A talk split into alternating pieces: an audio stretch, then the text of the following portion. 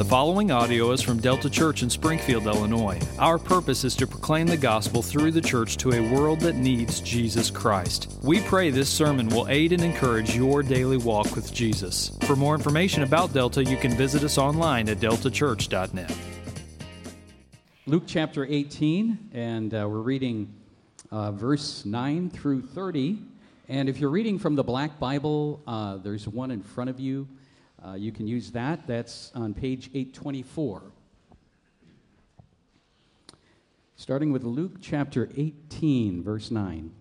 He also told this parable to some who trusted in themselves that they were righteous and treated others with contempt. Two men went up into the temple to pray, one a Pharisee and the other a tax collector. The Pharisee, standing by himself, prayed thus God, I thank you that I am not like other men, extortioners, unjust, adulterers, or even like this tax collector. I fast twice a week, I give tithes of all I get. But the tax collector, standing far off, would not even lift up his eyes to heaven, but beat his breast, saying, God, be merciful to me, a sinner. I tell you, this man went down to his house justified rather than the other. For everyone who exalts himself will be humbled, but the one who humbles himself will be, will be exalted. Now they were bringing even infants to him that he might touch them. And when the disciples saw it, they rebuked him. But Jesus called them to him, saying, Let the children come to me, and do not hinder them, for to such belong the kingdom of God. Truly I say to you, whoever does not receive the kingdom of God like a child shall not enter it. And a ruler asked him, Good teacher, what must I do to inherit eternal life? And Jesus said to him, Why do you call me good? No one is good except God alone. You know the commandments do not commit adultery, do not murder, do not steal, do not bear false witness, honor your father and mother. And he said, All these things I've kept from my youth. When Jesus heard this, he said to him, One thing you still lack sell all that you have and distribute to the poor, and you will have treasure in heaven, and come and follow me. But when he heard these things, he became very sad, for he was extremely rich. And Jesus, seeing that he had become sad, said, How difficult it is for those who have wealth to enter the kingdom of God. For it is easier for a camel to go through the eye of a needle than for a rich person to enter the kingdom of God. Those who heard it said, Then who can be saved? But he said, What is impossible with man is possible with God. And Peter said, See, we have left our homes and followed you. And he said to them, Truly I say to you, there is not there is no one who has left house or wife or brothers or parents or children for the sake of the kingdom of God who will not receive many times more in this time and in the age to come eternal life. Amen. You may be seated. Amen. As you just heard, we're back into the Gospel of Luke, and if you saw some of uh, the Slack posts that I made this week, was trying to sort of grease the slicks to get our mind flowing back in the direction of Luke. It's been a little while, uh, Lord willing. Uh, we will be in Luke all the way up and through uh, the end of Luke 24. Um, and Lord willing, we'll be able to preach the resurrection of our Lord and Savior Jesus Christ on Easter Sunday. And so, out of gospel, the Gospel of Luke. So, I'm looking forward to that as well. If you remember, we actually started the Gospel of Luke back in the summer of 2022. And so, we've been chewing on Luke for a little while, and hopefully, it's been serving you as it's been serving me. This morning, what you'll notice is that there's kingdom of God language all over the place. And so we're titling the sermon this morning, Enter God's Kingdom. That is what Jesus is talking about. He's talking about what it looks like to enter God's kingdom. Main idea this morning is this entry into God's kingdom is available to all who come to Him like a child. For the children here in the service, teen to toddler, this is your big treasure right here. This is your big treasure. You want to write this down. Main idea these verses can be summed up in this sentence entry into God's kingdom. It is possible for you to know that I have entered in to God's kingdom, and it comes to those who come to God with the hard attitude and the faith like a child. So I'm going to pause, I'm going to pray, we're going to ask for the Holy Spirit to empower the preaching of His Word, and then we're going to see what Jesus has to say to us from the text this morning. So let's do this. Lord, move. Lord, come in might. Tune our hearts to hear right now. Would you, Spirit of God, usher in a holy hush? Would you help us to hear Jesus clearly this morning? Would you help us to wrestle with the words of Jesus this morning? Would you help us to see the relevance of this text for our lives this morning? Would you help us to see our need for the mercy of God that can be found in Jesus Christ this morning? In short, we wish to see Jesus. Help us to see him this morning, Holy Spirit. Assist me, Holy Spirit, to proclaim your word clearly to your people so that this message would land on our hearts and on our minds, not like water off a duck's back, but would land on our hearts and minds and sink in deep, stirring our love for the Savior who gave his life so that we might live for eternity with him. It's in your name, King Jesus, that I pray these things. Amen extremely famous parable in front of us parable of the Pharisee and the tax collector. If you know the Gospel of Luke, you probably know this parable. But most of us, my guess, have not gone up to the temple to pray this past week. You probably don't know a Pharisee, and you're probably wondering why your buddy who works for the Internal Revenue Service for Illinois is getting thrown under the bus right now this morning by Jesus, the tax collector. Right? Most of us are like, uh, what's going like we have categories, but we sort of don't. So what I want to do is go into story mode. Sit back, relax. What we're going to do is I'm going to tell a story this morning to try to bring the parable of the tax collector and the Pharisee into January of 2024. Two men, Jack and Joe, went to church one morning. Now, Jack knew his way around, for he'd been brought up in the place. He'd gone to Sunday school since the age of three and all those sorts of things. He knew, too, that his parents would be there sitting in one of the other pews watching him proudly on that morning. He wanted to make sure that they saw him, so he walked right up to the front and sat in the front row. He bowed his head and he shut his eyes for a few moments. He'd seen his dad do this after all, and he knew that it looked very holy. Jack, you see, took his religion very serious. He carried a big Bible and he knew all the latest Christian songs. He liked the image of being a highly principled young man. Unlike many of his friends, he never consumed alcohol, he never smoked, he did no drugs. He was also extremely self righteous about sex. No messing around for him with his girlfriend he and his girlfriend had very intellectual conversations about politics and the finer points of theology and the latest news stories and things like this. Instead of the weekend bar crawl, they went to prayer meetings.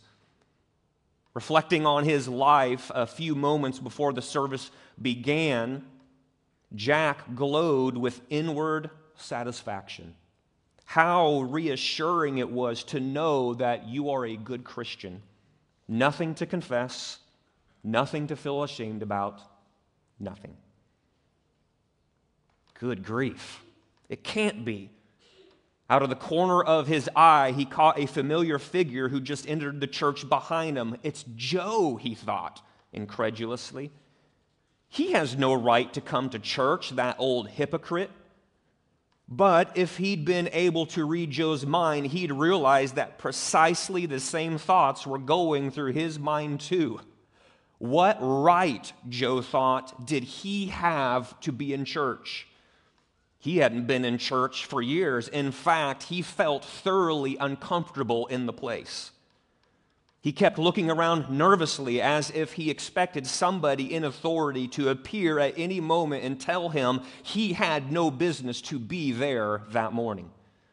He was unsure where to sit or if there was some special ritual he should observe before he committed to stay. Didn't Christians cross themselves or something before they sat down, or was it Muslims who, who do those sorts of things? He didn't know and he could not remember. In the end, he just slid cautiously into the back row.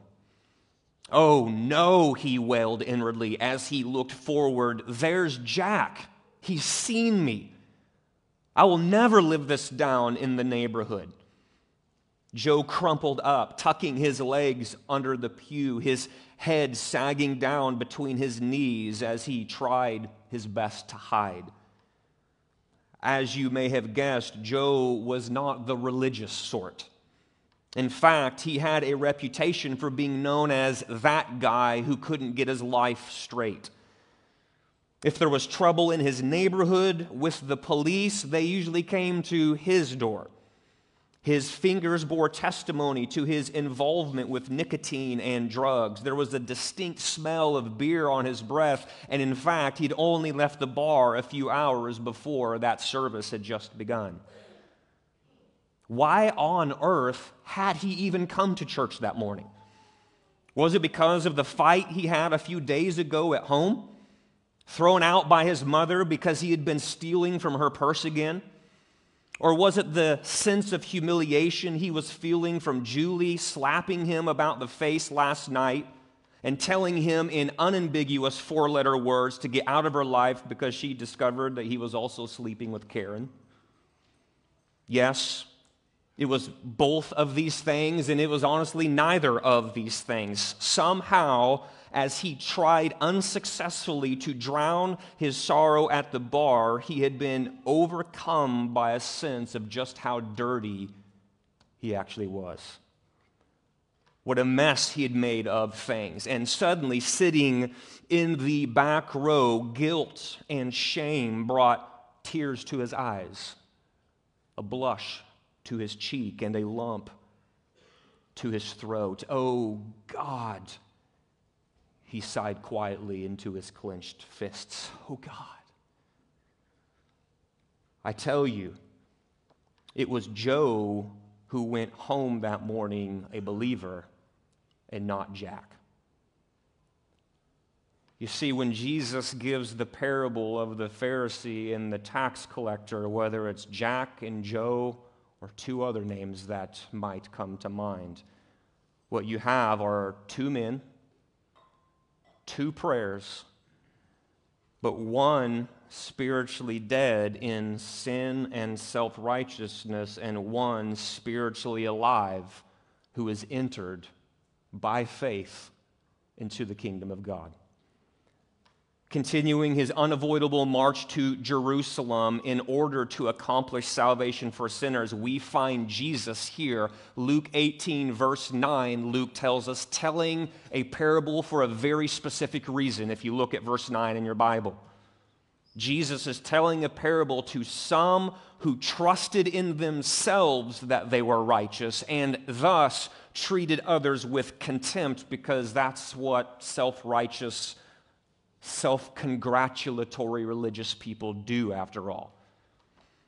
This parable is a key answer to the question that was posed to Jesus. If you remember the weeks where we were looking at the end of chapter 17 and the beginning of chapter 18, what we said is a key discipleship theme had come to the surface, and it revolved around that question that was posed to Jesus in chapter 17, verse 20. People came to him and said, Jesus, answer this question, please. When will the kingdom of God come?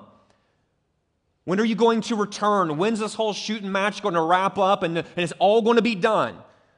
And so Luke says we need to, as disciples, pause and consider this kingdom of God language. We hear it, we say it, we use it, we sing about it, but most of us don't know what that means. We don't know how to think about the future aspect of it and the present tense aspect of it. And so Luke says we need to think about the answer to these questions. So, in answer to the question, when will the kingdom of God come? Notice, remember, Jesus replied by first explaining that his unavoidable return. It's unmistakable, um, unmistakable. It'll be certain. It is happening. There is a future tense idea to the return of the king and his kingdom. But now Jesus is shifting the focus. You want to know when will the kingdom of God come? You need to know future and you need to know present tense. And so beginning with this parable, Jesus shifts this kingdom of God idea right into our laps. Just because there is a future aspect to God's kingdom does not mean all this talk about Jesus returning and all this talk about his kingdom coming has nothing to do with you in the present. That's the temptation you and I have. Man, this whole when will Jesus return and this whole idea of eschatology and the coming of Christ and all these things, most of us go, okay, that sounds good for like people with PhDs and theology and those crazy people who have all those weird end times conspiracies, sure, that's food for them, but like, I don't know what this means for me when I go to my blue collar job on Monday morning. Like, I don't see what this has to do with me at all.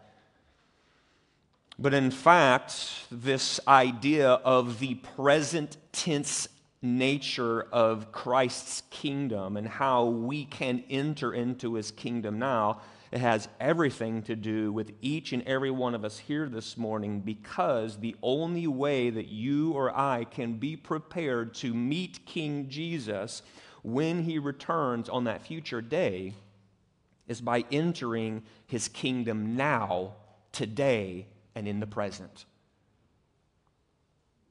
You see, the timing of Christ's return and his kingdom is just not for those crazy end times conspiracies the timing of Christ's return and his kingdom, it is hope for real life sinners today. It is assurance for everyday disciples.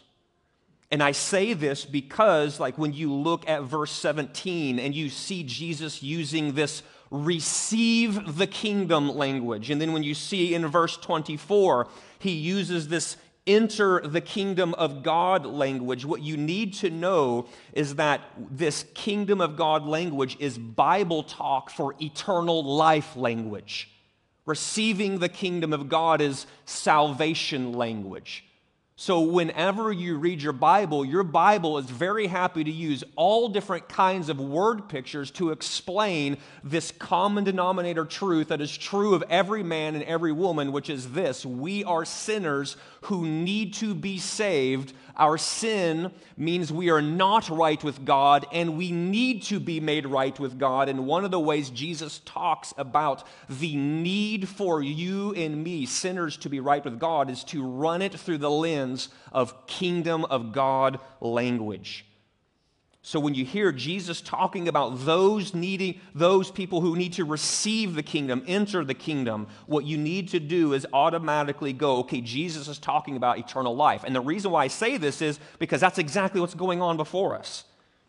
Jesus is talking about receiving the kingdom of God like a child. And then, right when you go into the rich ruler in verse 18, he immediately asks the question, What must I do to inherit eternal life? This is not two different things, it's the same thing. And then when you jump over into verse 24, he is talking about this rich ruler, and Jesus says how difficult it is for those who have wealth to enter the kingdom of God. Verse 25 it's easier to go for a camel to go through the eye of a needle than for a rich person to enter the kingdom of God. And then notice the question immediately on the lips of people then who in the world can be saved? See, they understand what Jesus is talking about. Salvation language, eternal life language is entering the kingdom of God language. Jesus is talking about the salvation of souls right now when he gives us this parable. Membership in God's kingdom is one of the many ways the Bible talks about how a sinner is made right with God, and this is exactly the emphasis before us in our text this morning. The Bible is extremely clear that sinners who humble themselves before God, sinners who confess their sin to God, sinners who turn to God alone for salvation, these are the ones who are made right with God. It is these who can receive mercy from God. It is these who can know with deep seated assurance that I am a member in the kingdom of God because God has told me I am. This is our only hope of being made right with God. This is how you, me, or anyone can gain entry into God's kingdom, and that's what we see starting there in verse 9. Point number one is this if we're going to try to answer the question, well, how then does someone enter into God's kingdom? If all of this is kingdom of God language, salvation language, it's important to ask the question, well, how do you enter in then? Because you see a lot of people trying to enter in in our text this morning who Jesus says, You will not enter into the kingdom if you run at it in the way that you're attempting to run at entry into the kingdom. So, point number one this morning for little ones, this is little treasure number one. It is this that entry into God's kingdom is available for real sinners, real sinners who seek God's mercy. Notice how Jesus teaches this truth with the parable contrast two attitudes of heart. So if you notice that there's really not a lot of talking out loud going on in the parable, it's Jesus giving you a peek into the attitude of the heart of the Pharisee and the tax collector. Verse 10 Two men who went up into the temple to pray, one a Pharisee, the other a tax collector. The Pharisee standing by himself prayed thus. So Jesus says, Notice the heart attitude of this figure. God, I thank you that I am not like other men. I'm not an extortioner. I'm not unjust. I'm not an adulterer. I'm not even, I'm not even like this tax collector, thank God. I fast twice a week. I give tithes of all that I get. But notice then, in direct contrast to the Pharisee, here's the hard attitude of the tax collector. Standing far off, he would not even lift up his eyes to heaven, but beats his breast, and the only prayer he can pray is, God, I need your mercy because I am a sinner. Notice the contrast. Both men pray to God, but their attitude of heart is drastically different. The Pharisee stands apart from everyone else. He makes himself the subject of his own prayer. I think he says the word I like five times, right? I and I and me and I'm, I'm better than. And like, so his prayer is completely, yeah, it's a prayer to God, but it's entirely self centered. He despises the tax collector Anyone with eyes to see in the temple who are also there praying in the parable can look at the guy and go, man, like, like if anyone's getting into the kingdom of heaven, it's surely this guy. He's fasting twice a week, he's giving tithes of all that he gets. If anyone's really serious about this church God stuff, it's obviously this guy. Just look at his life. But the problem is that his unquestionable devotion is purely self righteous. His hope of rightness with God is in himself. Righteousness is a big churchy Bible word, but if you can think of it like this righteousness is this idea of rightness. How do you know you are right with God? Jesus is saying this Pharisee here is hanging his hope of rightness with God all in himself. His attitude of heart is that while, yes, he's maybe willing to admit he's not entirely perfect, he is very happy to admit that basically, in the grand scheme of things, he's good. Or he's at least the good in his life outweighs the bad. Thus, when he lifts his eyes and looks over at the tax collector who is beating his breast and standing far off and obviously praying as well, it is very easy for the Pharisee to compare himself to a dirtbag sinner like that tax collector over there as he glows with the inward satisfaction that while real sinners exist out there in the world, surely he definitely is not one of those real sinners. In contrast, observe the tax collector. His heart attitude is one of total dependence upon God's mercy for eternal life. His only hope of acceptance with God is if God atones for his sin. That's what's going on in his prayer. When he says, God, I need you to have mercy on me. Be merciful to me, a sinner. In the original language, the idea packed into that phrase, be merciful to me, is atonement language. It's sacrifice language. What he's recognizing in this moment like Joe in our story, he's come to the place where he's like, my, my sin is real. I see it clearly the guilt and the shame that are right to feel as the weight of sin presses in on his heart is leading him to see that I've tried to erase and wipe clean the guilt and shame of sin in my life in 1001 ways, and there is no detergent powerful enough to erase the weight and the guilt and the shame of sin. So, God, if something is going to cleanse my heart, it's got to come from you. I need you to atone for me because if you don't, ain't nothing going to get it done. That's packed into that little prayer of his God, be merciful to me, a sinner. So, in humility, notice he doesn't even lift up his eyes to heaven. In anguish over his sin, he beats his breast, and his confession is, I am a sinner. First person singular. How many of us are so awesome at being able to say things like, well, I know this guy's a sinner and my coworker, she is a real big sinner, but then you go and you stare at the man or the woman in the mirror and you begin to go, well, that might, I think I'm looking at a hypothetical sinner, maybe. Fake sinner, probably. But the confession here in the moment is I, I, me. ain't no one else. Like, I'm not casting my life on the feet of anyone else. I'm not wearing the shoes of anyone else. I'm not saying, you know, it's Greg Healy's fault, God, that I'm here this morning and saying this prayer to you in these sorts of ways. No, God, I am here because I am a sinner. Thus, he cries out for the only remedy to his problem God, your mercy. I need you to give it to me. While the Pharisee looks inward for his salvation, notice the tax collector looks beyond himself and outside himself for his salvation. When he looks in the mirror, again, he sees no hypothetical sinner. He knows himself clearly to be a real sinner in need of real mercy. And this is why the punch comes in verse 14 of Jesus saying, I tell you, this man, which man? The tax collector He's the one who went down that morning to his house justified rather than the other. The word justified is glorious, it is beautiful, it is an obvious church word. Most of us aren't using the word justified typically in our day to day speech, but it is a word that is worthy of you to figure out what it means when the Bible uses it. Because when Jesus says this man is justified, to be justified means to be declared right with God. And it's not because I step before God and say, God, I'm telling you you I'm right with you. To be justified is heaven's declaration. It is God's declaration. It is God saying, because you are trusting in me and you are leaning in me and you're looking to the only hope of salvation you have in me, I am telling you, you are right with me. It's glorious,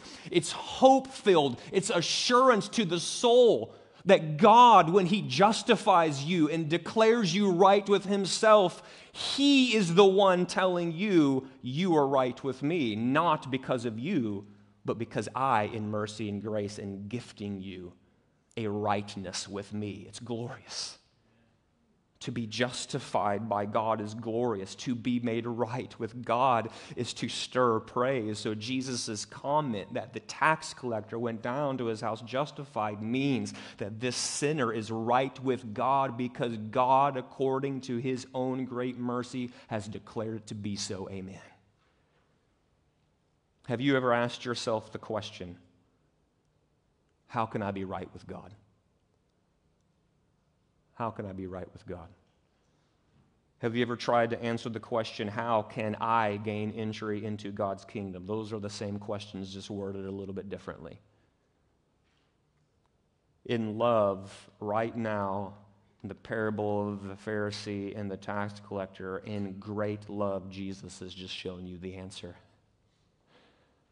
You don't have to guess and you don't have to, to keep searching. It's to come before God like the tax collector in humility, in full confession, owning it is me, me, myself, and I. We're the sinner, Lord. And if I'm going to be right with you, if I'm ever going to have the hope of my name being written down on the roll call of kingdom citizens, entry into your kingdom is your gift that you've given to me. I need your mercy. Have you ever prayed a prayer like, the tax collector? Have you ever prayed and asked God, Would you be merciful to me? I'm the sinner. That's the invitation of the parable. Entry into God's kingdom is for those who seek God's mercy in humility. Now, in verses 9 through 30, like if you want to use this kind of language, the nucleus, the gravity of these verses 9 through 30, it all orbits around this parable. Because immediately coming out of the he, off the heels of Jesus saying, I tell you, this man went to his house to be justified, Luke says, Hey, there's some babies all of a sudden that are showing up on the lap of Jesus. And you're like, What the, what? Like, we were just, what's going on here? And then all of a sudden there's a rich ruler, right, trying to earn his way into heaven. Like, what's going on here? What you just need to know is this Luke has told Theophilus, I'm writing a very orderly account to make sure, beyond a shadow of a doubt, that you have the certain assurance that Jesus is who he says he is and you can be made right with him. So, Luke, the doctor, is being very doctorly right now